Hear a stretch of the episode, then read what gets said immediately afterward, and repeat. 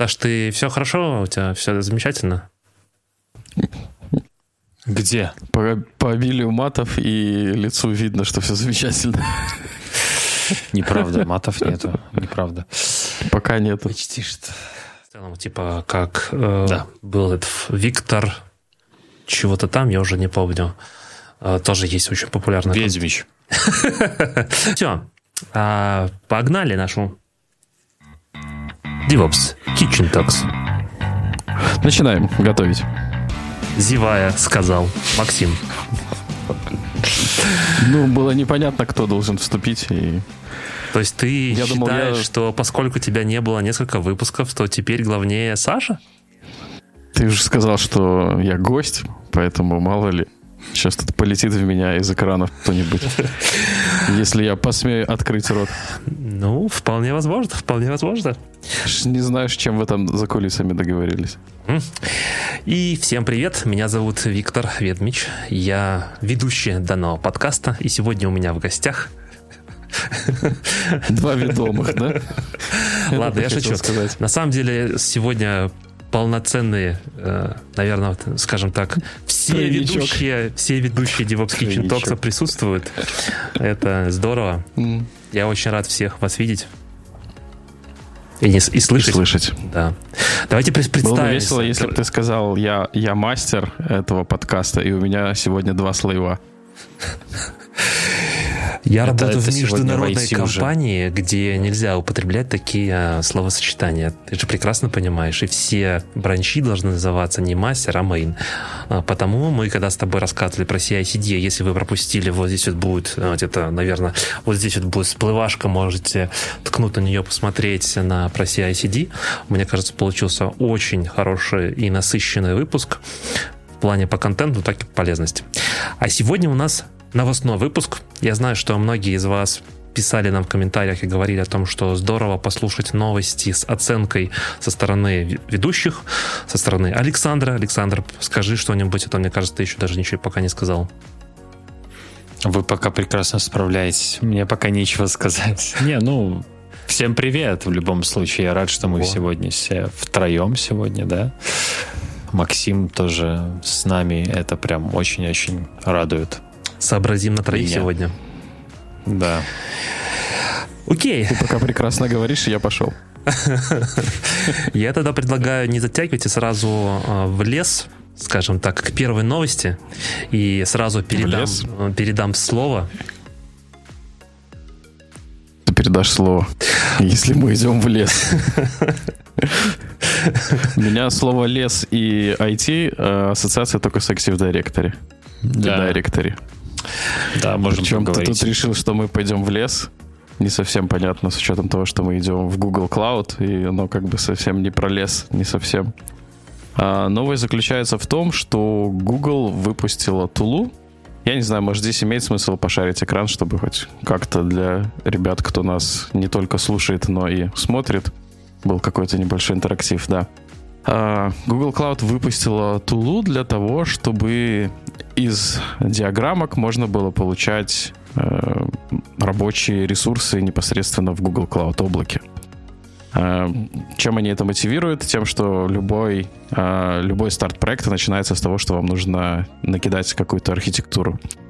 И вот вам теперь есть хороший тул, которым это можно сделать, не Draw.io или какие-нибудь еще э, инструменты, про которые нам, наверное, Витя расскажет. Здесь уже непосредственно есть все ресурсы, поэтому вам не нужно задумываться о том, что где-то нужно найти картиночку для определенного ресурса. Их можно накидать, связать между собой. Э, Плюс есть уже даже пресеты какие-то э, стандартные, из которых можно накидать какую-то базовую инфраструктуру и оттолкнуться от этого. Ну и волшебная кнопка задеплоить все.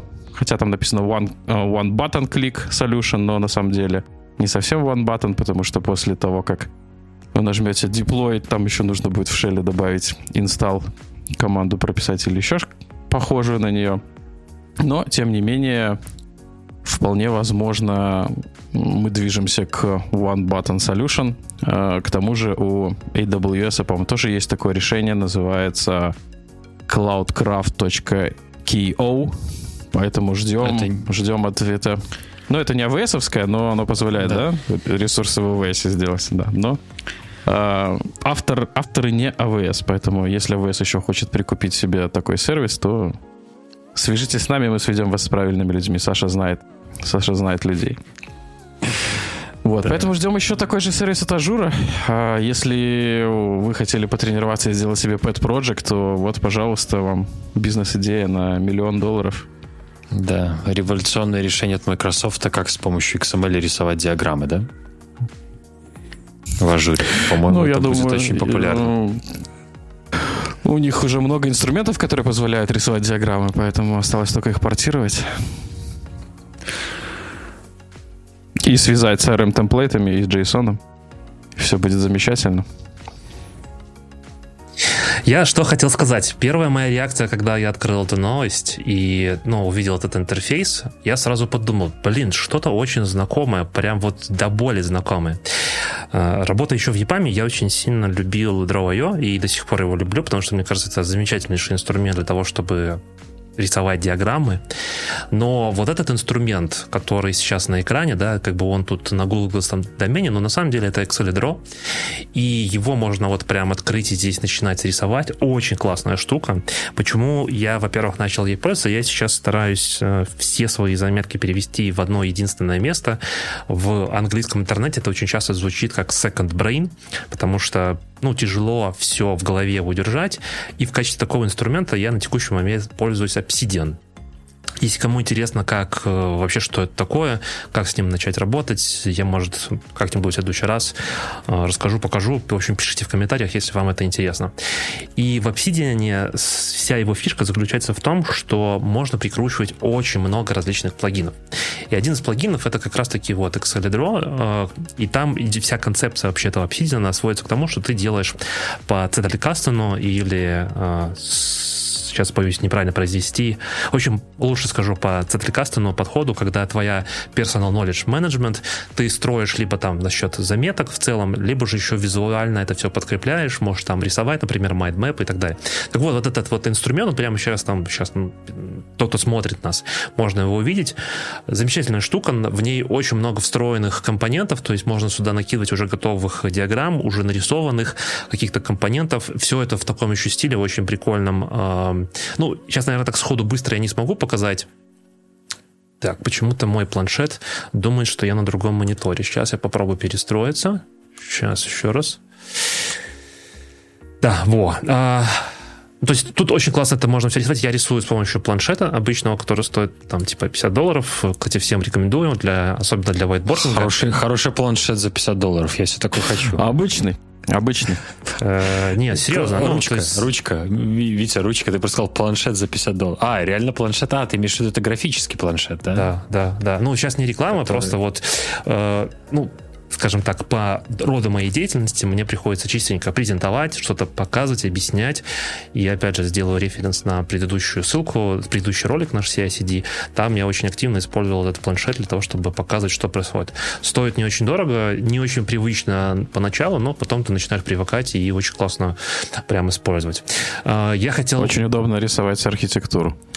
И не только, не только. Э, я хотел показать о том, что вот есть библиотеки, и здесь в этих библиотеках уже заготовлено огромное количество ну, скажем так, шаблончиков очень интересных. И вот, вот прям бах, ты берешь, вот тебя уже еще в таком немножко реально whiteboardовском стиле, то есть не все идеально красиво и ровно, а с таким немножко типа вот от типа ты от руки это рисовал. Ну и таких вот библиотек на самом деле огромное количество, и это все очень хорошо еще интегрируется в, в Obsidian, прям с Obsidian это все можно рисовать крайне рекомендую. Еще вот э, тоже вопрос к слушателям нашим.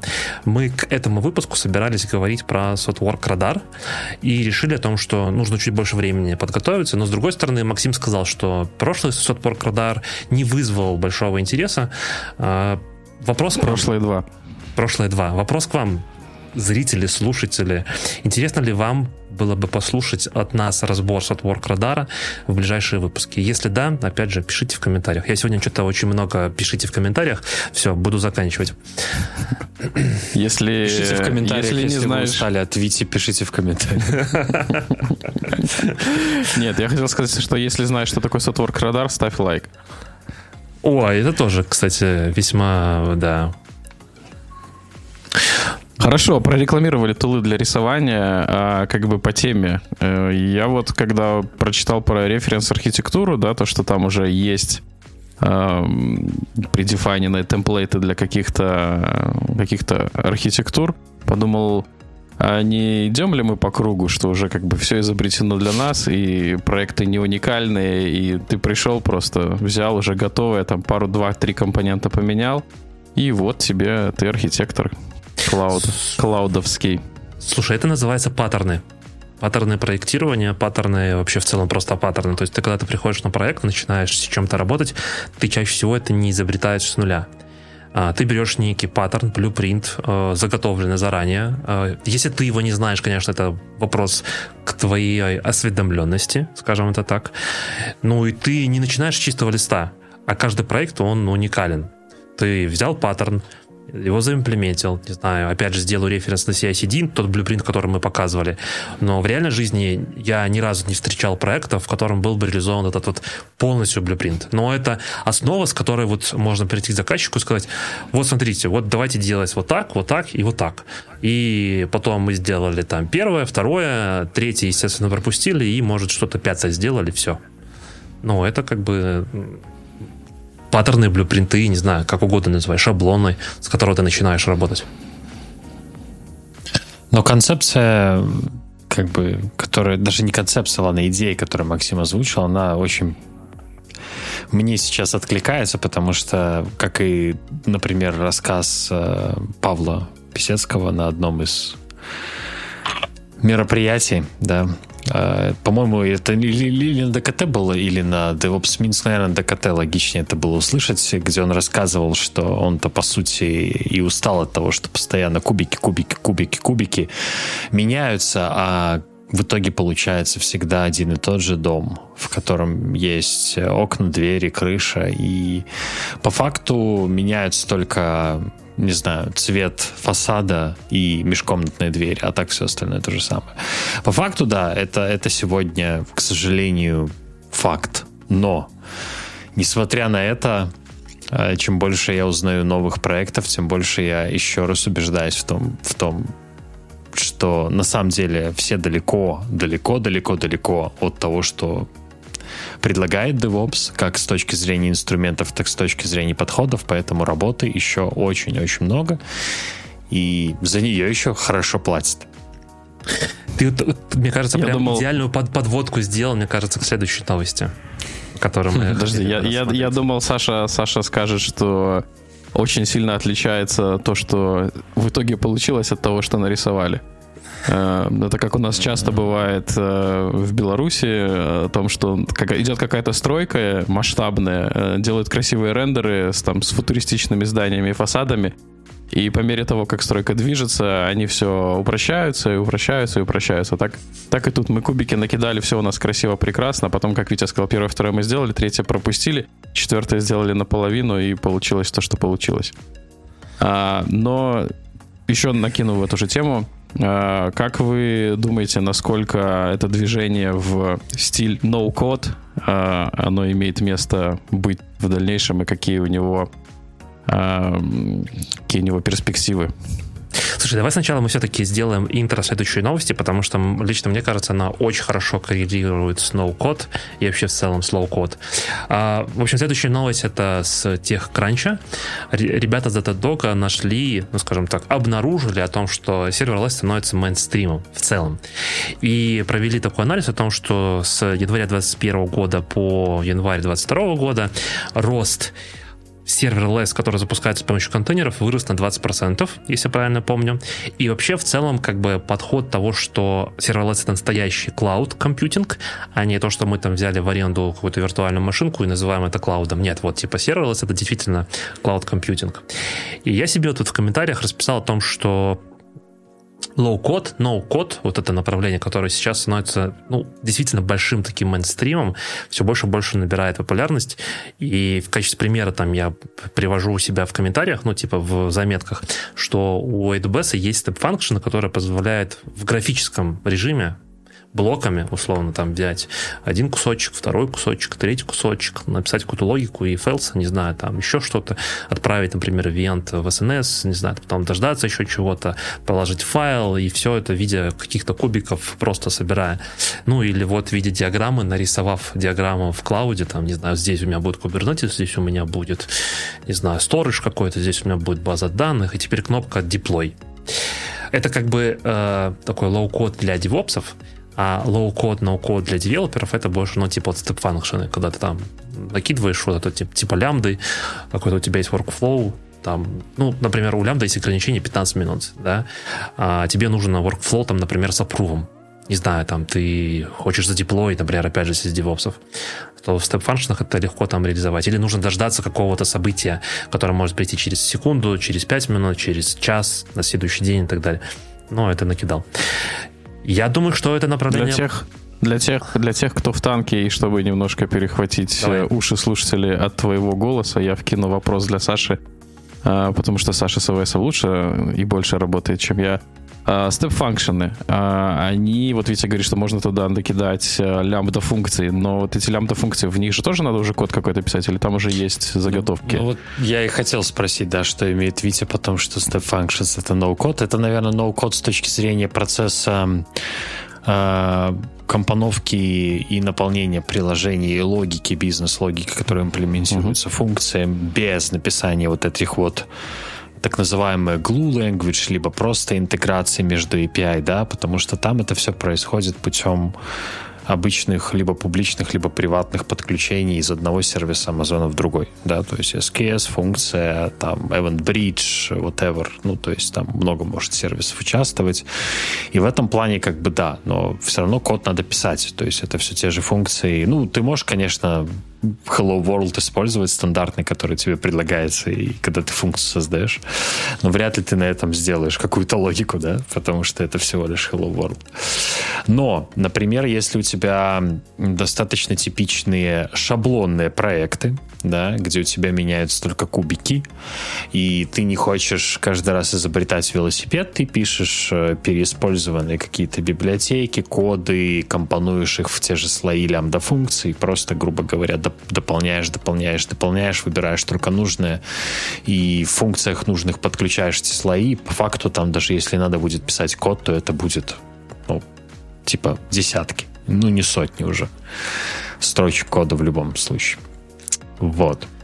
Ну, это если однотипные проекты, таких же... Нет, ну... Не... Хватает, но не все ж они будут однотипными. Ну, согласись, в любом проекте у тебя есть так или иначе, например, авторизация. В любом проекте тебе там, не знаю, нужно сохранить какие-то данные. В любом проекте у тебя есть какие-то куски, которые чаще всего повторяются. Ну, очень много есть. Вот, вот то, что мы начинали говорить про шаблоны, паттерны. Э, в любом проекте чаще всего реализовано несколько паттернов. Uh-huh. И ты вот эти паттерны или какие-то такие общие шаги, которые могут быть э, обобщены от проекта А к проекту Б, пусть они не будут шаблонными, но то есть они а, не будут идентичными, ты все равно их можешь переиспользовать. И вот эти вот кусочки прямо ты можешь просто брать там, условно, и перетягивать. Ну, на самом деле, графическое программирование э, для меня в первую очередь ассоциируется, не знаю, там у меня только у меня в универе может... Со скретчем? Не-не, LabVIEW. Я когда учился на Машфаке, у меня был курс по LabVIEW, это такая тоже типографическое программирование для анализа данных, входящих чаще всего с каких-то там приборов и так далее. И там реально вот логическое программирование. Ты там выставляешь, рисуешь циклы, и фэлсы, э, данные какие там тебе приходят, да, ты там прямо описываешь какую-то логику, и ты все это делаешь что типа кубиками. То есть не просто кодом, типа там, не знаю, цикл while, бла-бла-бла, и там ты расписал. Нет, ты это вот прям, ну, графическим программированием, я, я бы это назвал бы так. А, мне кажется, опять новая волна вот этого графического программирования сейчас идет, и это не только там, типа Step Function в AWS, это и в Microsoft, например. Насколько я помню, недавно у них была конференция, и они тоже про low-code говорили очень много. Вот. Но мне кажется, прям супер тренд сейчас. Ну, не то, что прям супер, но прям тренд. Супер тренд это серверлесс. А low-code это это там прицепом к нему идет. Как вы оценили статистику того, что два первых места занимает, два первых, первое и второе место занимает Python и Node.js в, серв... в AWS лямбдах? В принципе, ожидаемо, Ожидаем. наверное, да? Да. А вот то, что комментарий к этому идет э, про то, как с ростом уровня maturity команд они начинают писать не на Python, не на Node.js, а переходят на Go, Java, э, .NET, Ruby. Ну, лично мое мнение для сервера ну, как бы, возможно, я сейчас как бы слишком так не имея опыта, буду говорить осуждающее, но мне кажется, все-таки э, Java не самый лучший инструмент будет для написания функций. Да, не самый лучший, но в то же время тот же Python и Node.js это просто катастрофическое количество зависимостей, и тот же Python он интерпретируемый, на, ход, на ходу не компилируемый, и на самом деле с приходом и с расширением возможностей по запуску функций в контейнерах, что случилось относительно недавно, я бы сказал, в том же Амазоне. Это реально упрощает запуск функции на том языке, на котором вы пишете. То есть, по факту, вы можете запускать хоть на баше, пожалуйста, если у вас логика написана на баше, но если вы там обрабатываете какие-то входные параметры, и вам это сделать на баше быстрее, чем на языке программирования, то теперь это возможно. А, ну, я бы сказал, что мне тоже больше нравится Python, но я все тоже хочу изучить Golang. Когда это случится, непонятно, потому что хочу это уже давно. Пока нету возможности пока не сядешь учить, этого не произойдет, как да, показывает ну, практика. Логично. Да. логично. А еще лучше, логично. чтобы это все-таки было на каком-то проекте, потому что если ты это делаешь типа как на хобби-проекте, то чаще всего это не будет работать, потому что ты такой, ну окей, это мой pet, pet project, сегодня я его не доделаю, потому что, ну, не знаю, я там типа устал и так далее. Макс, а с твоей точки зрения, ну, там, у тебя, как тебе кажется, вот этот low-код э, не приведет, и, окей, не low-код, serverless, не приведет ли к тому, что девопсы станут не нужны? Потому что если рассмотреть э, под капотом, да, что такое serverless?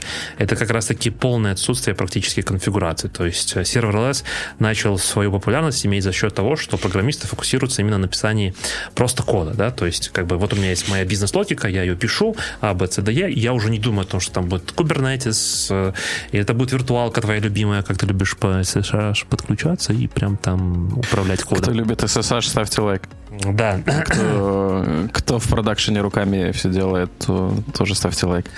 А, ну, блин, слушай, ну ты что только что говорили о том, что появились контейнеры для того, чтобы каким-то образом э, сделать независимый э, то место, где у тебя будет код исполняться от среды, да, то есть подкинуть те же библиотеки и все остальное. Можно это делать на уровне configuration management, а можно это делать на уровне контейнеров. Поэтому, ну, не совсем мы отошли от того, что девопсы нужны не будут. И, хотя, может, конечно, и, и девелоперы будут у нас собирать э, контейнеры. Но у нас есть следующая новость о том, как на проекте один девелопер и один DevOps э, собирали Android-приложение в контейнере. Поэтому даже для одного девелопера, оказывается, нужен DevOps, чтобы помочь ему. Но к этому, наверное, потом перепрыгнем. А, Не, мы, Я мы, думаю, мы, что мы, в любом мы, случае девопсы да, постепенно да. отойдут. Отойдут как, э, как класс или переформируются во что-то другое, потому что все эти one-button solution, уровни абстракции, изоляции, мы все дальше уходим от корней, мы все реже собираем ядра в Linux. Все меньше это, в этом появляется необходимость.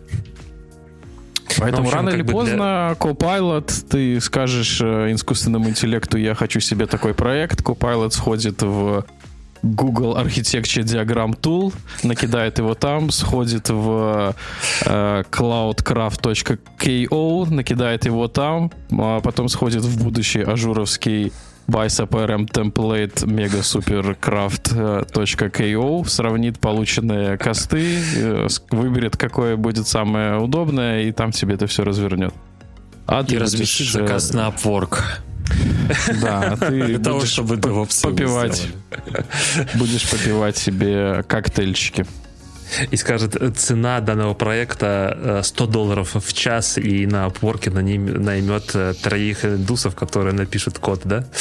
Точнее, будут писать код, деля эти 100 долларов. Да, причем, причем if и равно 1 zen, if и равно 2 zen, if и равно 3 zen, да? Зато надежный будет. Э, ну, смотри, просто мое мнение, что все-таки потребность в количестве инженеров, которые будут разворачивать инфраструктуру, она будет сокращаться. И будем там честными, откровенными, потому что DevOps чаще всего занимается именно инфраструктурой. Я не говорю о том, что это произойдет сейчас, но если движение действительно там low-code и serverless будут становиться все более и более трендовой, то единственная работа, которая будет оставаться available, ну, то есть она будет цена, это непосредственно написание вот этой самой логики внутри вот этих вот функций. Ну, функцию, что там кому-то что же надо будет развернуть? Что Виктор, Виктор, разработчик, пойдет делать функцию сам? Нет. Для этого есть девопсы, девопы. Они учили, получили сертификат по AWS архитектор. И они теперь могут разворачивать функции, используя и Pulumi, и AWCDK, и CloudFormation всеми тремя способами сразу. И даже вон вот этим вот, э, еще никак не запомню, cloudcraft.ko, они могут разворачивать функции. Прикинь, да, дадут тебе задание. Мне нужно развернуть функцию в AWS лямбда, да, ты идешь в CloudCraft.ko, кидаешь туда компонент функции, нажимаешь клик. Вот это, вот это GitOps стопроцентный. Ну, мне кажется, что сейчас собирать Android-приложение в докер-контейнере. Макс, ты начал рассказывать, расскажи, в чем суть. Ну, смотри, в статье как бы, хоть она и называется, как и зачем собирать, а ответа на зачем нету. Да, то есть вот человеку захотелось. Ответ на самом деле был в комментариях, тоже задались таким вопросом зачем это было делать, и человек как раз сказал, что он хочет изолировать э, изолироваться от той среды, где будет собираться непосредственно приложение. Поэтому он решил это все запихнуть в контейнер. Вот и все, классика. Ну, там Просто там деле... было не самый, не самый не тернистый путь к тому, чтобы это все сделать. Мне больше всего понравился момент, когда он такой окей, у меня в контейнере вот уже все собирается, там появляется моя АПКшка. Как достать АПКшку с контейнера?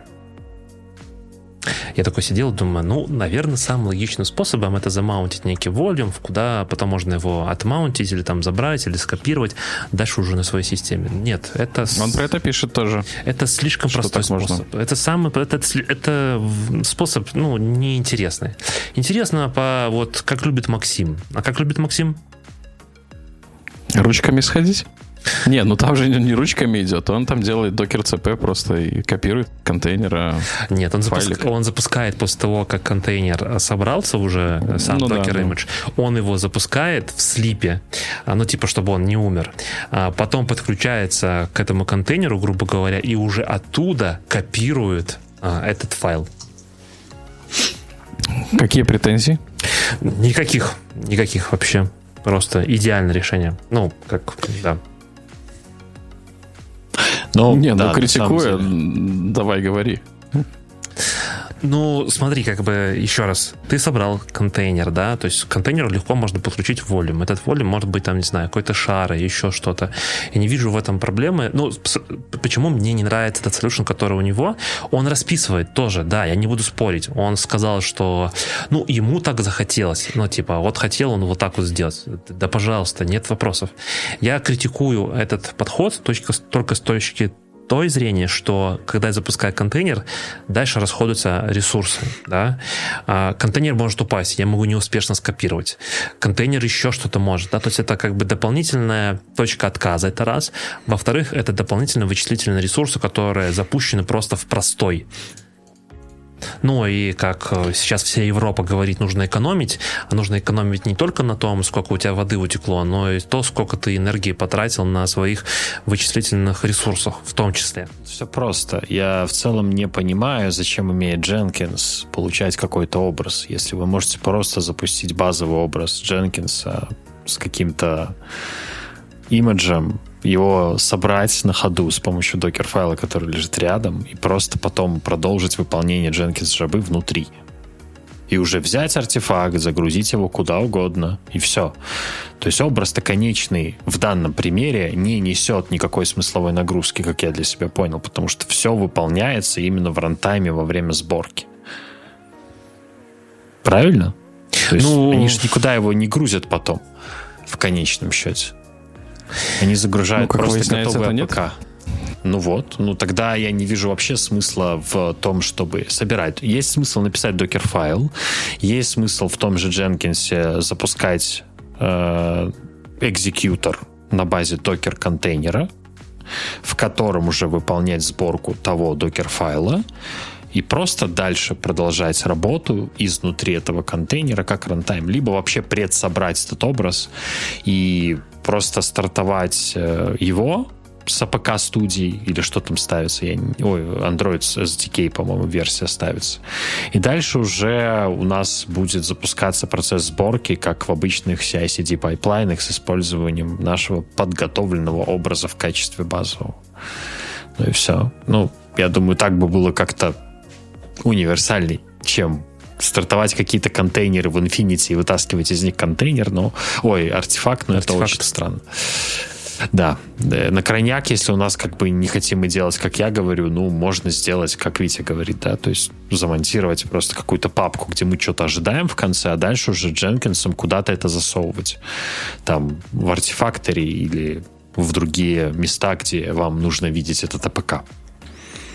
Ну, в общем, решений много, но, наверное, его решение, я бы сказал бы, оно, а, оно рабочее, да, то есть как бы нет, нет, нет, нет вопросов. Ну, конечно. Да, то есть нет, нет вопросов, оно тоже имеет право на жизнь, но мне кажется, что иногда стоит чуть подумать, э, возможно, применить какие-то другие подходы.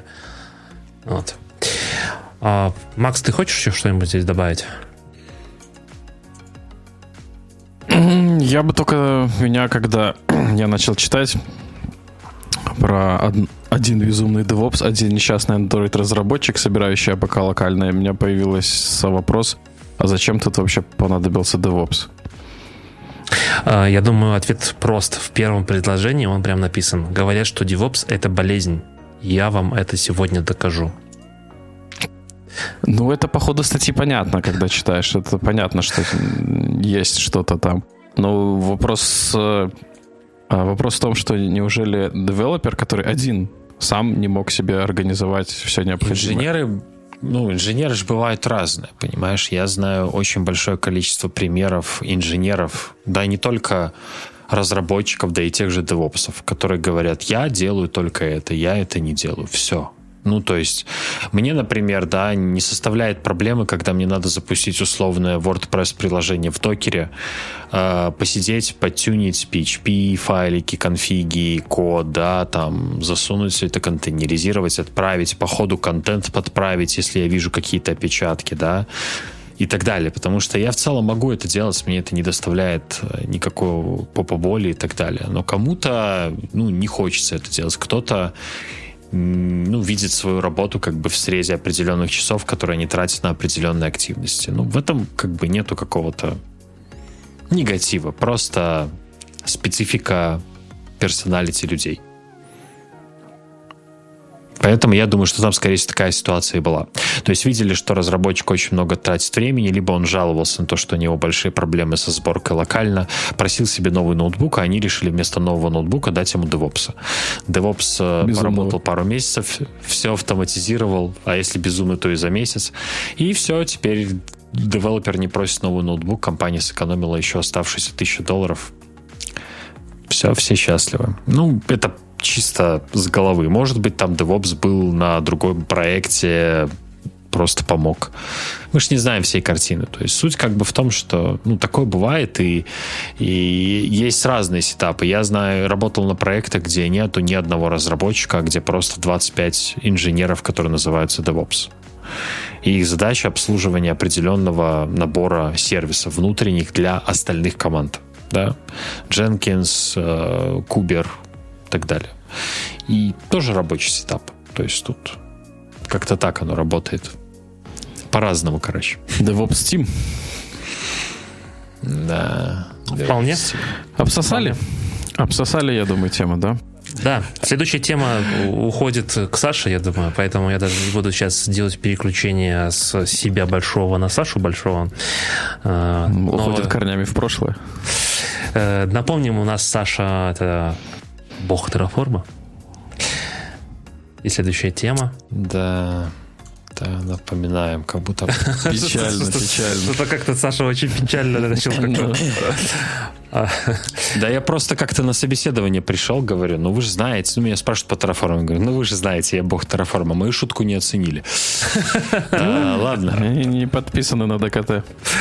Э, ну что, новости, не знаю. Ну, там есть на самом деле пару, пару таких статейчик. Я бы сказал, новость прямо, оно, наверное, не совсем тянет. Ну да. Первое, оно статья на медиуме, как касательно такой, такая фраза типа understandable Terraform код, то есть, грубо говоря, Terraform код, который понимаешь или не понимаешь. Тут опять-таки поднимается вопрос, что как ни крути, несмотря на то, что Terraform все еще достаточно, ну, все еще давно уже достаточно популярный инструмент, который уже стал один точка много, да, то есть уже не ноль точка много.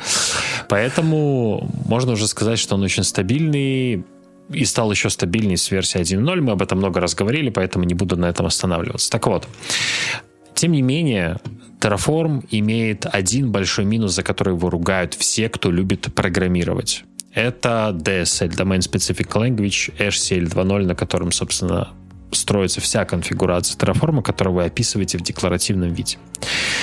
И по факту вокруг этой доктрины и эта статья и писалась. Да? То есть э, в целом тут э, показываются возможности как раз-таки этого HCL синтаксиса 2.0, в котором завезли очень много функций, которые нативно умеют работать э, с другими фор- форматами данных, на лету. Это имеется в виду YAML, JSON. И вот как раз-таки в, тут есть в примерах, как можно организовать свои переменные э, для какого-то окружения в виде YAML файлика. Я, между прочим, так делаю уже достаточно давно на всех проектах, где у меня есть еще Terragrant. Это прям очень удобно, потому что вы можете использовать эти YAML-файлики как интерфейс для Terragrant, по факту, меняя просто в них значение. То есть вы хотите добавить новое окружение, просто копируете, вставляете целый, целый ваш, там 10 компонентов, 10 папок, 10 файлов, и создаете один YAML файл, где вы указываете все переменные. На этом заканчивается модификация. Ну, в Terraform тут, к сожалению, так на 100% не получается, потому что вам надо указать провайдер, настроить, вам надо указать Terraform TF, в котором вы настраиваете Terraform State и сам Terraform. И ну, без этого вы не можете сделать еще одно окружение, то есть еще один state файл в Terraform, потому что это как бы ну, основа Terraform. Вот в Terragranте это как бы решается другими подходами, но как бы суть остается той же. Вот. Но в целом YAML декоды, энкоды — это хорошая фича в Terraform, в EHCL в том числе, то есть оно поддерживается и в других э, хэшкорповских продуктах, которые работают на этой версии, типа Packer. Э, очень удобно, ну, на самом деле. Вы можете использовать... На, мо- на моем проекте давно-давно-давно, где у меня было очень много инструментов, Ansible, Packer и Terraform, у нас в какой-то момент был даже proof of, proof of concept, когда мы для проекта дефайнили один YAML, Э, для окружения, который использовался и Пекером, и Ansible, и Terraform. И в итоге у нас как бы все это достаточно резвенько работало. Ну, на тот момент, к сожалению, не было YAML декода, по-моему. Я уже не помню, это было очень давно. Поэтому у нас там был свой питоновский скрипт вокруг этого, но суть это не меняет. Да. Э, ну, также тут расписывается про э, default values, про какие-то такие базовые функционал Terraform на примере какого-то вот такого маленького продукта. Саш, ты спешишь, давай сделаем шаг назад. И в этой статье, почему, во-первых, мы ее выбрали, да, это мнение человека. Э, тут у нас так получилось, что наше оборудование немножко зависло, и там тут мы шутили, что это исключительно мнение человека, которого зовут Дидрик Финой, у которого 126 фолловеров. Да, давайте я вот покажу, да, вот 126 фолловеров. Нет. Из этой информации, конечно, да, да, просто без... выпуск бы вообще, впустую вообще. пошел. Что мне очень понравилось? На самом деле, вот я работал с Таргрантом, и вот эта структура папа, которую он здесь расписывает, она очень похожа. Но я вообще хотел сказать про мнение такое, как бы, я знаю, что Саша раньше частенько про это говорил, а, что существует два типа пользователей Terraform. Это те, кто исключительно просто пишет конфиги, ну, по сути, в данной ситуации просто делает изменения конфиг Ямла, и те, кто пишут непосредственно Terraform код, разработчики Terraform, которые пишут модули. И здесь важно сказать о том... Саша? Это Саша говорил? Нет, Саша частенько... Я думал, это другой бог Terraform. Э, Саша частенько цитировал, скажем так.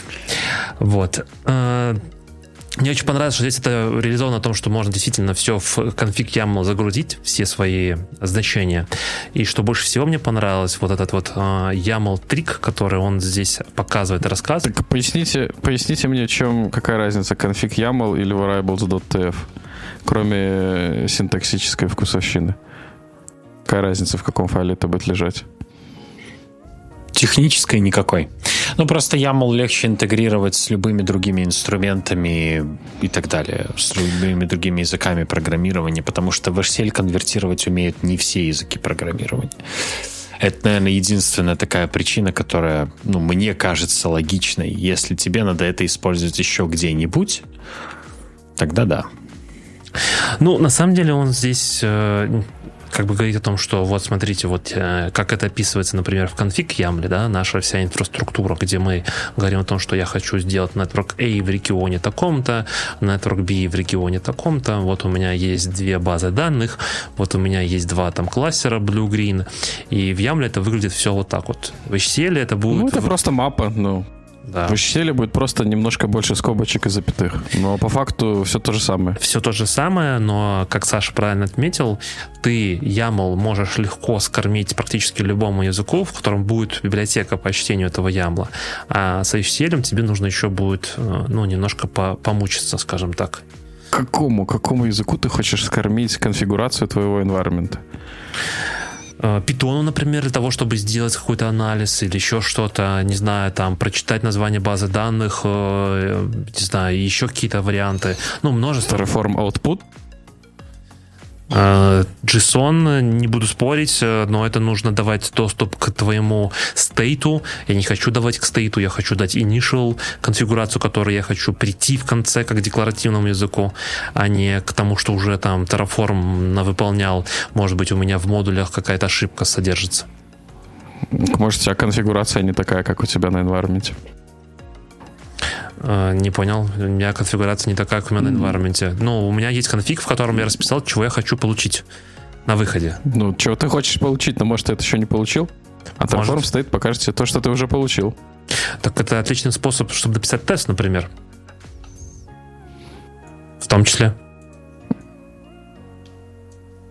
Э, с тестами в Terraform пока не работал, но мне кажется, они не на Ямле тоже ориентированы, да? Тот же Terra-тест. Саша, у тебя есть опыт с ним работать?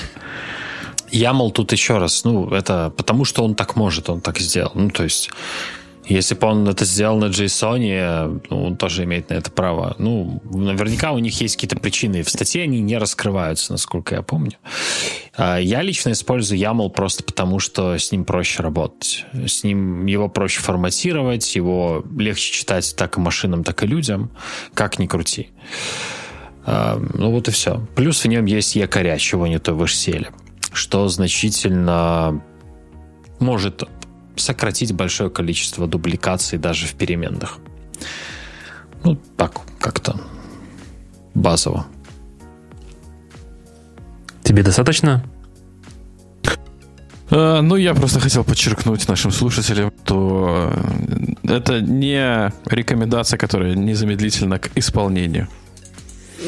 Да. Не нужно сейчас бежать и перебивать с вашей variables.tf на uh, variables.yaml uh, и дальше вставлять YAML декод куда-нибудь в лог.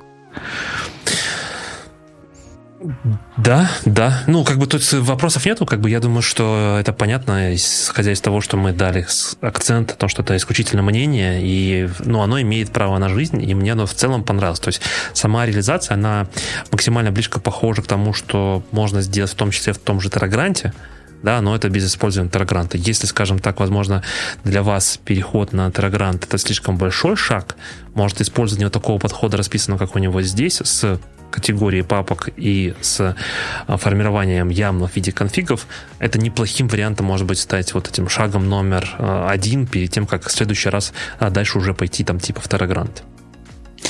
Да, но с другой стороны, я бы, наверное, в очередной раз напомнил, что если ваша конфигурация Terraform хочет, чтобы вы ее изменили и привели к чему-то вот такому-то, то лучше сразу посмотрите на Terragrant, потому что вы все равно будете кучу делать дубликаций, а вам придется все равно заполнять э, Terraform State, либо инитить э, ваш э, Terraform State, Backend State из командной строки, либо в какой-то CI-системе. Ну, в итоге это все очень-очень-очень неудобно менеджить.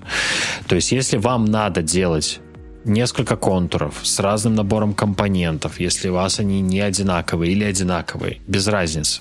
Лучше сразу делайте на чем-то типа TerraGrant, либо TerraSpace, либо whatever еще. Таких инструментов сегодня много. Ну, TerraGrant просто один из самых популярных и, наверное, самых качественно выполняемых поставленных задач из всех этих альтернативных инструментов. Но у всех есть поклонники. Поэтому можно и на них тоже посмотреть. Ну, то, где... А Террагрант умеет циклы делать? Что значит умеет делать циклы? Ну, типа вот э, for each модуль сделай мне то-то, тот. Каунтов в модулях там нету. То есть, если вы вызываете какой-то модуль, это один э, модуль. То есть он не может, грубо говоря, в одном Terragrant HCL файле вызвать несколько Раз сущности этого модуль. модуля. Да, но как бы с одной стороны это то, что есть в Туду, имеется в виду в бэклоге, там где-то в гитхабе открытую иши на этот счет. С другой стороны это логично, потому что э, если вам надо плодить каунты для статичной инфраструктуры, потому что в целом Terragrant говорит, что если вы создаете Terraform State, то по факту вы подразумеваете, что этот компонент, он автономен. И, ну, по мне это логично, что нету каунтов. Э, в любом случае, если тебе очень нужны каунты, и это, грубо говоря, ты хочешь просто создать 5 машинок, и это у тебя везде во, во всех окружениях так, либо ты хочешь сделать там 5, тут 3, ты всегда можешь рядом, вот так вот, как на картиночке Витя показывал, сделать в Террагранте даже папочку модулс, который ссылается на твой модуль, который разворачивает эти 100 машинки, и там впилить каунт. Но это, опять-таки, я не очень люблю такие подходы. Но возможно сделать так, да. Но сам Terragrant нет, не умеет делать каунты. Не, у меня мысль была о том, чтобы вместо того, чтобы делать вот эти папочки отдельно dev, prod, там, staging, QA и все остальное, просто сделать for each uh, in uh, и там dev, QA и prod, вызови мне этот модуль и разверни environment. Но ты сказал хорошую так мысль о том, не... что state должен бы быть отдельный для каждого из них. Да, это раз. Во-вторых, э, ну, опять-таки, идея хорошая, но если ты прям хочешь так делать и так полностью иметь гибкость, то лучше смотри на нативные инструменты типа CDK, Pulumi и так далее. Там ты можешь на любом языке программирования сделать что угодно хоть сову натянуть на глобус. Ну, то есть тут вариантов, короче, миллиард. Э, с этими инструментами декларативными, которые больше для operations, тут, к сожалению, возможности ограничены. Ну, просто тула, которая позиционирует себя как средство для сокращения дупликации кода, который не умеет делать циклы, как по мне, так цикл это самое первое, что у тебя уменьшает количество дупликаций. Подожди, подожди, подожди. У тебя в Terraform есть э, циклы? Не в Terraform. Я про Terragrant говорю. Так Террагрант не ставит перед собой цели сокращать. Террагрант ставит перед собой сделать враппер над твоими environmentами. Э, враппер это подразумевается в том, что у тебя есть, это как workspace практически в э, Terraform, но только более направленные и правильные, я бы сказал бы так, правильно реализованные. И Terragranт еще ставит перед собой цель сделать сокращение как раз таки Terraform State, чтобы на каждый кусочек у тебя был свой Terraform State. Для чего это сделано? Для того, чтобы у тебя один продакшн, например, может быть состоять из сотен, а то и тысяч компонентов, и когда ты захочешь сделать какое-то обновление, то это может занять время. Ну, ты прочитал, но не до конца прочитал фразу, которая находится на сайте telegrant.grantworks.io. У нас сегодня много рекламы. Telegrant is a scene wrapper. Это ты прочитал. А вот that provides extra tool for keeping your configuration dry. Для тех, кто не помнит, что такое dry, это don't, don't repeat yourself. Угу. То, это сухой. Ну, почему нету циклов? Ну, сухой, да. Сух, на, на сухую хотелось бы. Подожди, когда мы говорим про слово dry, мы говорим чаще всего про функции, мы не говорим про циклы. И ты, ну, во-первых, ты должен прекрасно понять о том, что если ты говоришь про декларативные языки программирования, это декларативно. Враппер тебе не даст в декларативный императивный подход, а давай туда еще запи- запихнем и фэлса какой-нибудь. Почему нет? Короче, мне кажется, разговор чуть-чуть пошел в туда, и я хотел бы вернуться, показать вот здесь вот. Короче, мне прям очень понравилась статья, и мне очень понравился вот, наверное, больше всего из того, что я лично, например, не знал и узнал из этой статьи, это вот этот вот кусочек кода, который я сейчас показываю, а, о том, что когда вы пишете модуль свой, вы можете для переменной сказать, что она nullable false. По умолчанию во всех модулях, если оно не определено, то, то оно будет в true. И если вы в своем классе, в своем конфиге не перепишете, не скажете, что оно там значение имеет, там, например, 5, 6, еще чего-то, то оно возьмет э, дефолтовое значение. Очень прикольно. Ну, я лично про это не знал. Но э, в этой ситуации да. ваши модули, вы должны сами модули эти писать, потому что если вы используете модули какие-то там сторонние, то, э, скорее всего, вот этот nullable, он будет в true. От других богов Terraform. Типа того, да. Ты на самом деле не знал об этом, потому что это достаточно, ну, молодая Неиспользуемая штука. Не-не-не, просто оно появилось, э, в, ну, не так давно, короче, эта возможность. Mm-hmm. Nullable. Но в целом этот функционал можно было реализовать и так правда? Сделав тернери оператор и сравнив значение с налом и передать ему какой-то еще. Но просто это было бы чуть больше кода. Нужно было везде, где ты будешь вставлять этот variable, делать эту проверку. Э, у меня вопрос в том, хороший ли это point вставлять variable в file main.tf в статье про best practice Terraform? Не понял твой концерн. Что? Вставлять куда? Ну, вот этот variable, ага. да, я не вижу, к сожалению, у меня очень маленький э, шрифт, как он называется, а э, засовывать его в файл main.tf, а не в файл variables.tf. Да как он будет называться вообще по боку? Ну, то есть ни одна без практика не, не, не рекомендуется ну, у нас же про файл. то, как читать Terraform статья. А, ну, я бы сказал, что в данном примере, на самом деле, весь модуль Kubernetes — это переменная variable nodes. Да, то есть тут нету вообще ничего про другой контент. Ты не знаешь, что там внутри, поэтому очень сложно гадать, я считаю.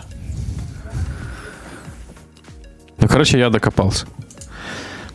А вы как хотите. Хорошо. Э, чем заканчиваем? Чем подведем этот итог? Ну, на самом деле... итог тем, вот что... Ну, давай, Саш, давай. Да. Я хотел сказать, что просто вот эта вот структура, которая Вите понравилась, это описано в том числе в одном из э, Terragrant э, репози... Ну, папочки в репозитории Examples Production Ready Terragrant Configuration. Я думаю, мы ссылочку вставим, если не забудем в описании. Если забудем, пинганите, мы вам скинем.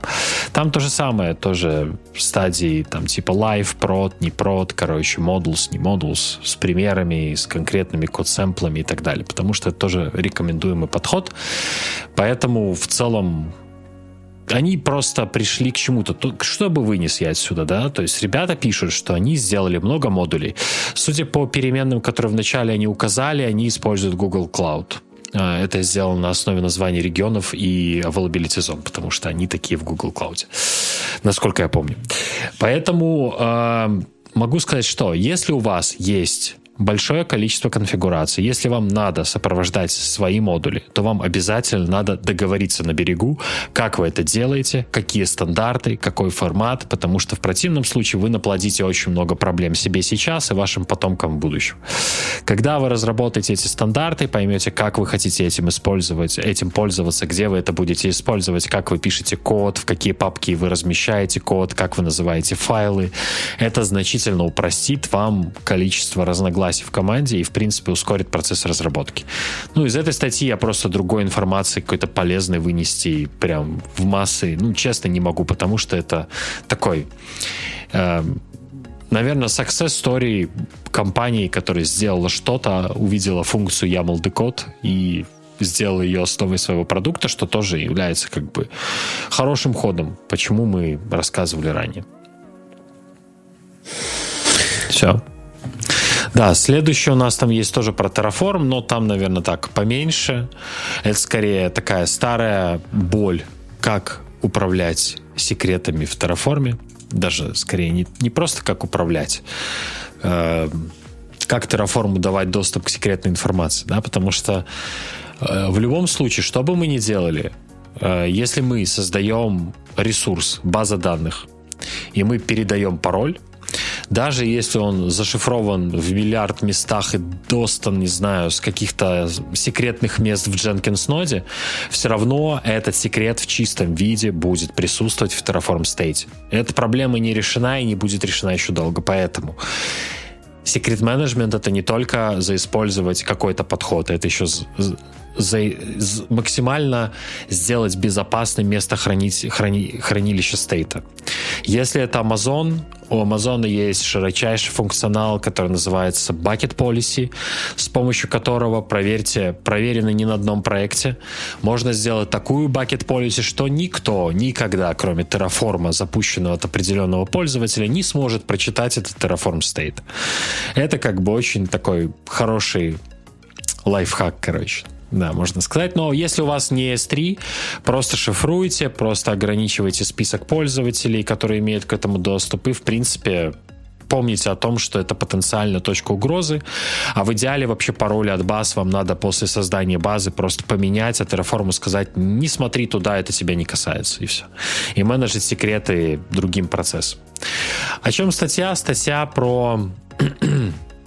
Я, честно говоря, не очень э, понял, что это за такой интересный сайт, блог, э, Такос и Terraform, ну не знаю, может какой-то мексиканский DevOps его пишет, я не очень вдавался в подробности, но так называется форум. Э, статья про то, как нам получать доступ к секретам из Terraform. И в частности предлагается в качестве бэкэнда для этого процесса One Password э, сервис, очень популярный. Я знаю много, кто им пользуется.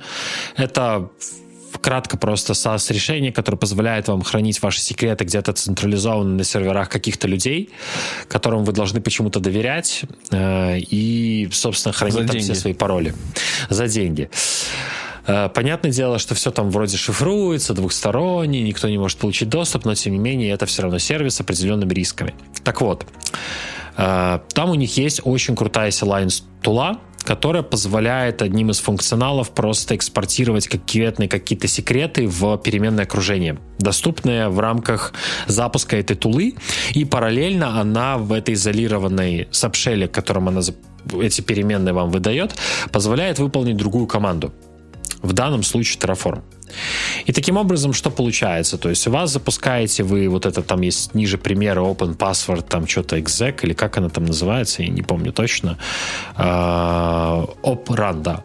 One Password Run, потом две черты, которые в том числе в Kubernetes обычно обозначают запустить что-то где-то, для того, чтобы ровно разграничить, что мы запускаем, а, и не путаться с аргументами. Поэтому используются две черты и Terraform Apply. То есть что происходит? Э, ну, я не, точно не уверен, но это мое так сказать, идея, что зам запускается просто subshell, в котором просто экспортируются нужные вам секреты в нужном формате, и вы просто потом в Terraform к этой переменной получаете доступ. Ну, в зависимости от того, как она у вас там называется. Вот. Ну, подобных вариантов, как это менеджер секрета есть разные интеграции. Вы можете это забирать из э, Secret Manager Amazon дата-сорсами. Вы можете использовать какие-то волты. Для HashiCorp Vault есть провайдер. Но там все работает немножко по-другому. Вы ссылаетесь на конкретные элементы в этих серверах. Тут, грубо говоря, вы э, абстрагируетесь от настройки этих сервисов внутри Terraform, а просто запускаете Terraform и держите в уме, что в вашем терминале в переменных окружения в момент запуска Terraform нужные значения, нужные ключи переменных окружений с нужными значениями будут доступны. Вы это можете сделать как через OnePassword, либо в Jenkins можете просто переменные задать. Ну, как бы сути это не меняет. Ну вот, как-то так, вкратце. Рекомендацию я дал самую главную в самом начале. Поешьте така. Помните про стейт. Да. Да, про стейт нужно помнить. Ну и, насколько я помню, в 13 версии или в какой ввели же новую функционал, когда ты можешь сказать о том, что вот эта переменная, она у тебя sensitive, и чтобы при выводе аутпута, который Terraform генерирует, чтобы она не показывалась. Тоже, мне кажется, важно этим пользоваться, чтобы, не знаю, в том же Jenkins или где вы, или через что вы запускаете ваш Terraform, чтобы не было в открытом виде в аутпуте просто показаны те или иные файлы. А, про да, One... Sensitive да, я просто чуть добавлю. Uh-huh. Sensitive, оно имеет двойной функционал, оно не просто замазывает в аутпуте, но и э, как бы ты, грубо говоря, не можешь сделать в финальном аутпуте ее не увидеть, и в Terraform Planet ты ее не увидишь, но на самом деле функция Sensitive уже во всех современных провайдерах автоматически применяется на все секретные по умолчанию поля, а, и оно по умолчанию считается sensitive. То есть где-то это надо указывать явно, где-то нет, но в целом лучше перестраховаться, и где можете, и где вы считаете, что это секрет, лучше его так маркать, чтобы, грубо говоря, случайно куда-то не утекло. Даже с какой-нибудь опцией debug не будет видно sensitive? Пока ты явно, если это output, не скажешь Terraform там output, конкретный value, конкретный output, тогда тебе покажет. До того момента нет. В дебаге, кстати, не, не знаю, но вряд ли. Ну, не должно. Скорее всего, даже в трейсе оно будет замазано. Я хотел просто сказать, еще добавить про OnePassword. Э, здесь, наверное, такая рекомендация о том, что, ну, чем мне понравилась статья, о том, что все больше и больше инструментов появляется, которые позволяют работать более безопасно с там, нашими инфраструктурами и так далее. Понятно о том, что лучше всего использовать какое-то централизованное э, хранилище в виде там secret менеджера внутри cloud провайдера, например, либо стороннего продукта, либо же шифровать прямо в GitHub репозитории. Только мы рассматривали, что такое, как, как это работать в GitOps. Но в том плане, что, например, если вы пользуетесь пользуетесь, как я, например, пользуетесь OnePassword, то очень здорово там все-таки не хранить это в каком-то открытом файличке, да, а уже в более безопасном месте и через него а, получается, разворачивать вашу инфраструктуру, ну, в том числе. В общем, мне прям понравилось то, что не, не, не то, что это прям какой-то ноу-хау, но понравилось то, что развитие самого использования OnePassword становится чуть больше.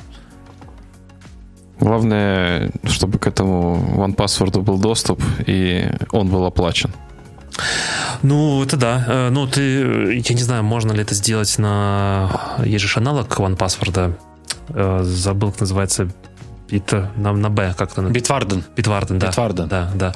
Я не знаю, есть ли у него вот э, аналогичный CLI, но то, что Битварден... Есть. Есть, ну вот, можно сделать на нем.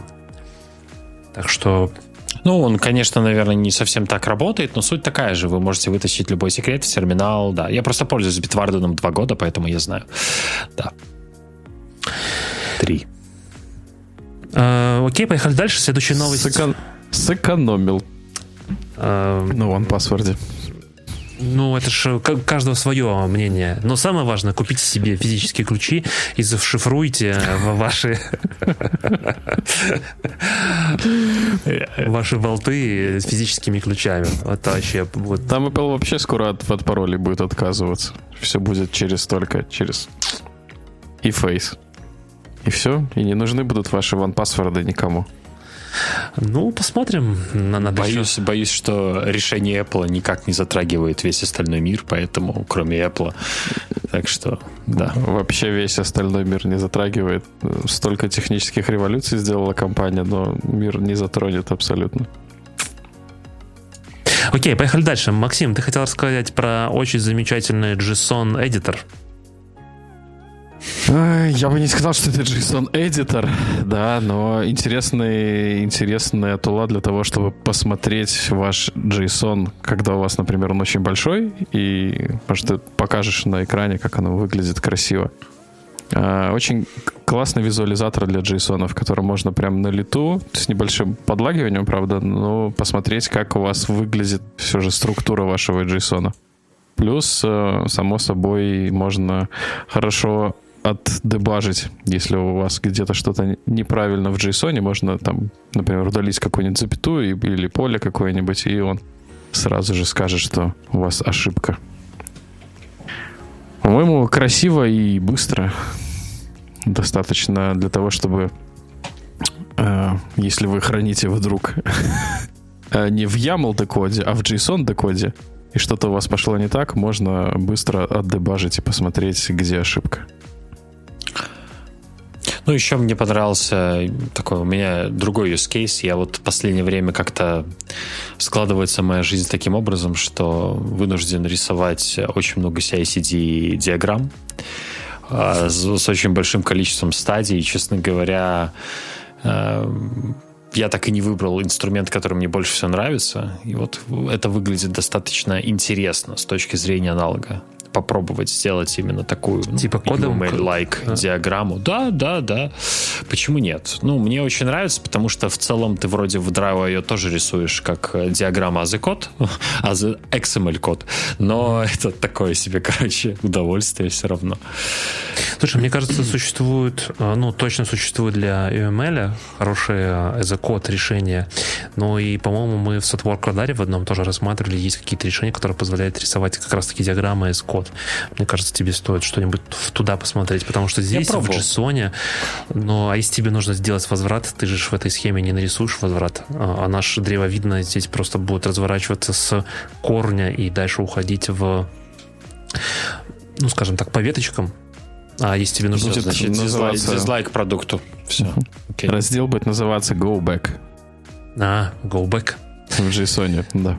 Uh, go Back Face, face не знаю, build, uh, go back face test, uh, go back face, face to DevOps, ping senior DevOps. А, по-моему, у нас э, секция знать сказать все слова, которые знаешь, дубль 2. Ага. А, ну, прикольный инструмент. В общем, мне кажется, что для того, чтобы посмотреть, визуализировать ваш JSON, ну, очень здоровски. Не думаю, что он будет прям пользоваться популярностью у DevOps инженеров, но для тех, кто делает разработку API, например, очень прям, может быть, весьма-весьма.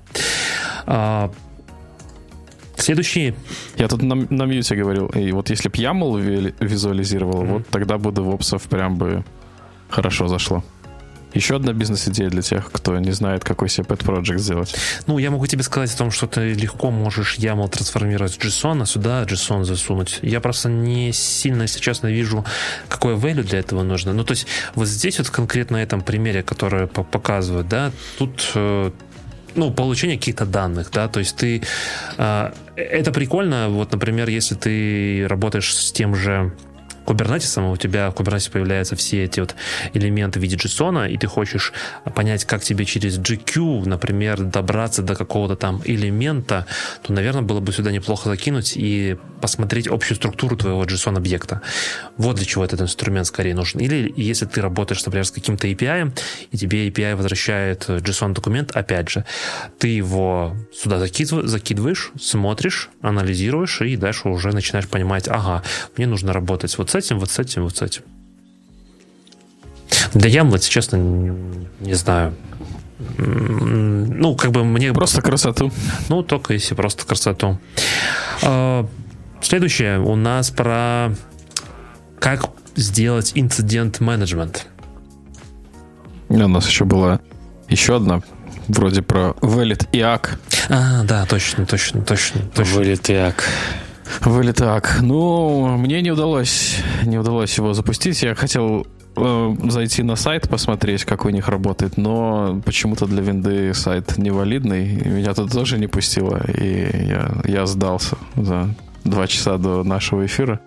Я решил, что Valid IAC не оправдал валидности, и э, я пошел дальше по, по темам. Кто-нибудь успел вкусить? Сайт есть. Сайт есть даже какой-то, интересно. Непонятно, что они там хотят сделать.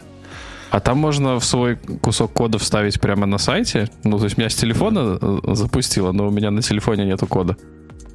А, можно было, конечно, перекинуть, вот, было бы тогда по-трушному. А, и провалидировать его прямо на сайте у них.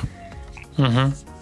Ну, на самом деле, вкратце, ну, тут никакого rocket science, просто они объединили, точнее нет, предоставили интерфейс, удобный интерфейс для работы с, двумя, с четырьмя другими инструментами, да.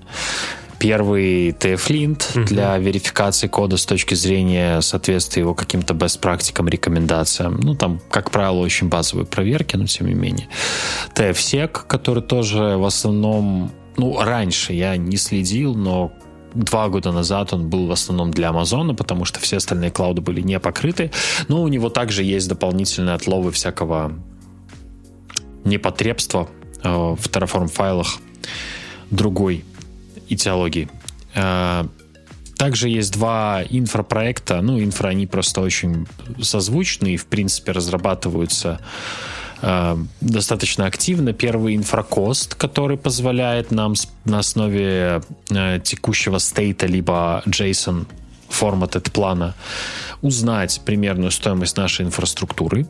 Э, опять-таки, очень примерно и очень очень-очень скажем, даже, даже не для сравнения, а просто для какого-то референса понять, что у вас сильное отклонение появилось, да, по сравнению с предыдущим. Ну, такой use case я только вижу, потому что я вообще не применял, но я знаю, что за сервис, я его смотрел. И э, относительно для меня новый это э, Inframap, но суть как бы та же. Он на основе Terraform state либо плана рисует вам базовую диаграммочку, которую вы можете потом как-то использовать. Но, опять-таки, на данный момент там тоже работа в действии, не все реализовано, только основные кубики, например, IAM а, в Амазоне только покрывается на данный момент, судя по табличке на GitHub страничке проекта. Вот. Но мне кажется, что для тех, кто не хочет запариваться с тем, чтобы использовать эти инструменты раздельно, и им они все четыре нужны, имеет смысл их заиспользовать. Либо если вы стартуете новый проект, хотите держать определенный уровень качества, вы хотите знать, сколько стоит ваша инфраструктура и иметь возможность ее визуализировать легко, хотя бы базово, то можно использовать этот Validate IX tool, ну, не tool сервис, да, его можно как сервис использовать, как SaaS, так и веб-сервис, так и просто CLI, для того, чтобы выполнять нужные вам операции. И это может вам позволить проводить определенную оценку качества и правильности вашего кода, который вы хотите куда-то взять или уже взяли, ну просто хотите проверить. Я пошел дальше, а, ну, точнее, зашел на их сайт, ну, как бы меня прям здесь на ходу нету кода, который я хотел бы вставить, но внизу я увидел о том, что у них есть дальше ссылка на Valid Cube. И это, похоже, такой же аналогичный проект, который в себя соединяет другие дополнительные проекты, такие как KubeVal, KubeStylNet, Trivi, который, напомню, на всякий случай, очень популярен для полного поиска уязвимостей, и э, аудит некий, э, Polaris. Э, не слышал про такого, но судя по количеству звездочек в GitHub тоже достаточно популярный инструмент. То есть получается тоже таких четыре инструмента, объединяющихся в один. Ну, мне кажется, почему бы нет? С точки зрения того, что тебе нужно меньше времени тратить о том, что запускать дополнительно еще кубвал, там, триви, еще что-то устанавливать, э, думать, как они работают и так далее. Здесь у тебя все в одном месте, ты э, запустил в том же Jenkins, GitLab CI, еще где-то получил, в результат увидел, или вот прям зашел на сайт, открыл, вставил и увидел результат. Мне кажется, прикольно. Надо все, надо все так пообъединять, и потом просто будешь запускать один контейнер, который тебе сделает все. Ну, а почему нет? Почему нет? Почему, точно почему, будут не нужны. Почему нет? Ну, ты, ты сделай такой контейнер, ты же понимаешь, это что же не так-то просто. Очередная бизнес-идея, третья за сегодня. No, не говори. А, окей. Окей, окей, окей. А, так, ну что, а, инцидент менеджмент. Да, следующая статья от компании «Огненный гидрант», если переводить на русский язык, а, в которой, опять-таки, нет причин не доверять автору. Роберт Росс рассказывает о том, как на примере своей компании они построили идеальную, по его словам, систему инцидент-менеджмента, и он делится best-практисами о том, как это все организовать. Э, и вначале он стейтит, для чего вообще организовывать э, всю эту работу по инцидент-менеджменту, что она может дать. И основное то, что я, ну и любой, наверное, кто прочитает эту статью для себя вынесет, это то, что э, инцидент-менеджмент это как... Нет, я запутался в мысли. Мысль проскочила. что что я хотел сказать. А, в общем, чем, чем больше вы будете тренироваться и чем больше у вас будут отлажены процессы, тем меньше времени вы будете тратить на расследование инцидентов, и, соответственно, меньше будут у вас а, как а, рейтинговые затраты, так и денежные затраты, так и стресс у ваших сотрудников. И так как это зовут товарища? Роберт предлагает четыре основные стадии, на чем должен строиться хороший инцидент-менеджмент. Первая стадия — это сервис ownership, э, что за каждым сервисом, который в вашем продукте есть, должна быть закреплена какая-то команда, которая этим сервисом владеет. Э, это могут быть как э, непосредственно разработки внутри проекта, также это могут быть и какие-то компоненты, которые взяты снаружи, но в любом случае, если что-то в системе сломалось, должен быть непосредственный человек, человек или группа людей, которая за этим сервисом закреплена, и она реагирует э, в первую очередь. Притом не, не обязательно, что это должны быть именно DevOps команда или Opt команда, а это те люди, которые пол, проходят весь цикл с этим сервисом от стадии там, сбора требований, девелопмента э, и так далее. А в каждой такой команде должен быть э, ответственный on-call инженер, которому, собственно, инциденты и а, будут поступать. Также он выделяет а, четыре роли для инцидент. Четыре инцидент роли. Э, мне очень понравилась первая, с очень с, с классное название. Она почему-то у меня с какими-то играми ассоциируется. Она называется Командер. По сути, это первый человек, а, который собственно, получает непосредственно сообщение об инциденте и дальше его декларирует или открывает инцидент, и он а, наделен правом принимать все решения и все действия по данному инциденту. А, также еще выделяет роль митигатора, человека, который ответственен за решение данного инцидента и который рассказывает всем, что происходит и почему, это, почему так происходит. Плюс есть роль планинг. У меня она почему-то ассоциируется с, со скрам-мастером, потому что автор статьи описывает, что этот человек, он помогает э, всем, чем может, начиная от еды и заканчивая тем, что он вычищает календари, освобождая место для того, чтобы с инцидентом разобраться. А, и последняя роль это communication, коммуникатор, который будет э, а, постоянно постить э, какие-то репорты о том, в какой стадии сейчас находится данный инцидент. Так, я много занял эфира, может, кто хочет что-то добавить. А в чем разница между митигатором, который тоже uh, be very communicative about what they are doing and why, и с communication? Ну, тут на самом деле роли достаточно условные, насколько я понял, и их может совмещать в себе один и тот же человек, э, особенно если инциденты не крупные, э, и роли как бы пересекаются между собой. Угу. Ну, звучит неплохо, неплохо. Э, я, ты там говорил, я тут подсвечивал, там рисовал, что мне понравилось, это то, что вот в сервисных командах вот этот принцип you build, you run it, э, то есть полностью от начала до самого конца. Э, прям такой вот мантра для сервис ownership. То есть ты сделал, ты запустил, ты сопроводил, там полностью все, все, вся ответственность лежит на тебе. Мне кажется, это очень важно. Но в целом это такой продукт, платформ, не знаю, не скорее продукт а, подход, когда вы делаете э, батарея устала, написала, написала мне. Да, да, мне тоже написала, что battery exhausted. Да. Но... неожиданная, неожиданная exhausted батарея. сейчас а, будет не очень красиво. Та-да! Ничего не произошло. О! Произошло. А, окей, очередной технический сбой, но нужно продолжать. Сейчас Максим вас будет унижать. DevOps Kitchen Talks. Мы не сдаемся. Доведем до конца. Да. А, давайте продолжим дальше. После выделения ролей еще необходимо то, чтобы у вас были отлажены процессы непосредственно открытия самого инцидента и что, что делать дальше с этим инцидентом, потому что ну, пришел вам алерт, что у вас система упала, а и, и что делать?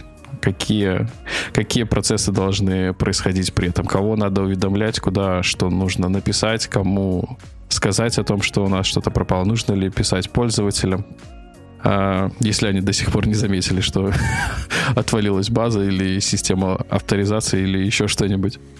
Вот эти процессы желательно можно даже задокументировать где-то, чтобы все имели представление о том, как это происходит. А, и непосредственно нужен человек, который будет, э, скажем так, открывать этот инцидент, декларировать его. Э, зачастую этим правом наделен тот человек, который на данный момент находится на онколе, и которому поступают все сообщения и все алерты о том, что что-то пошло не так. А, ну и, как вы понимаете, этот человек становится командором. Мне очень понравилось это, это звание. А, и дальше, в зависимости от того, насколько инцидент большой, он может назначать дополнительных людей себе на оставшиеся три роли, либо выполнять все роли самостоятельно. А, также Роберт э, говорит о том, что декларировать э, инциденты можно тремя разными способами. Я их назвал полностью ручной, полуручной и полностью автоматический. А, ну, я думаю, что из названий понятно, что где происходит. Ручной, когда у нас э, нотификацию от кастомера мы принимаем руками и заводим тикеты руками и всех нотифицируем тоже Э, руками полуавтоматически, когда нам приходят алерты о том, что у нас что-то сломалось, а не пользователи к нам пишут гневные письма или стучатся нам, стучатся на телефоны, обламывают нам телефонные линии. А дальше мы уже руками э, заводим там каналы коммуникации и объявляем инциденты. А, либо же у нас полностью автоматика, когда нам приходит алерт, что хо-хо, у нас там сломалась система, и мы нажимаем кнопочку в алерте о том, что мы открываем инцидент. А, комментарии, дополнения? Э, ну, мне кажется, такое базовое определение того, как нужно строить э, инцидент-менеджмент-систему у себя и расписывать ее. Сначала расписать, у кого какие есть права, что это значит по severity с точки зрения, в том числе, понимания того, какие инциденты у нас возможны. А, и самое важное было, мне кажется, еще было в начале статьи о том, что есть известные проблемы, да, и чаще всего это очень здорово, что чаще всего у большинства людей есть инструкция, как решать известные проблемы. А, и мой здесь посыл о том, что если у вас есть алерты некие, которые работают, то к этим алертам нужно добавлять еще инструкцию, как фиксать, если алерт пришел на, ту, на тот или иной инцидент. Это, скорее всего, известная проблема. То есть known problem. Да? То есть если мы делаем алерт о том, что упала база данных, то у нас должен быть некий процесс, расписано, что мне нужно сделать. Или если пришел алерт, а ты на онколе и нету никакой инструкции, что мне делать с этим алертом, этим инцидентом, то будет крайне сложно что-то в 2 часа, там, 3 часа ночи разобраться и понять делать. А, ну, дальше там еще в статье описано, как можно распределять по severity инциденты, потому что, по комплексити точнее, потому что чем больше ваш проект, тем больше инцидентов у вас будет, и не каждому из них нужно применять те или иные а, процедуры. Я бы хотел а, остановиться, наверное, на последней части, о том, где Роберт советует проводить, скажем так, учения а, по инцидентам. Причем он делит их на два вида. Одни запланированные учения, а вторые незапланированные. А, по сути, в чем, в чем есть отличие? В запланированных инцидентах все знают, что будет происходить и когда будет происходить. То есть на всю команду рассылается письмо о том, что Завтра в 12 часов у нас ляжет база данных, у которой хранятся там пароли пользователей. И все спокойно знают, что это произойдет. Э, все на релаксе просто отрабатывают навыки того, как это можно починить, какие должны быть э, выполнены шаги а также по инцидент-менеджменту непосредственно, да, кто, кто будет принимать этот э, инцидент, кто будет нотифицировать э, внутренних пользователей о том, что это произошло, кто будет открывать инцидент и так далее.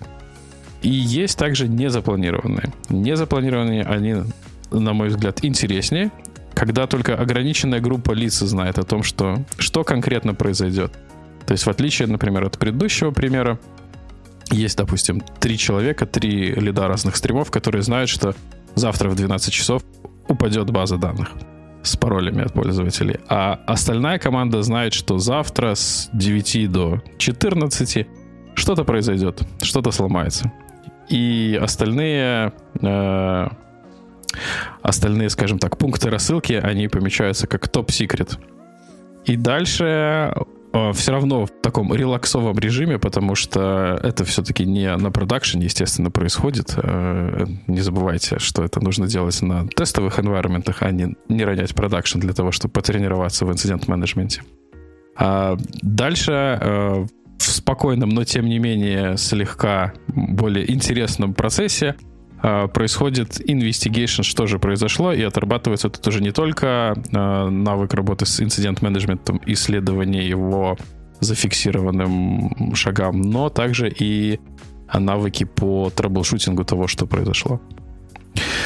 А, как и в спортзале, спортсмены сначала тренируются перед тем, как выйти в настоящий бой и показать, насколько они профессионалы. Чем больше у вас будет тренировок, тем при столкновении с реальной проблемой вы на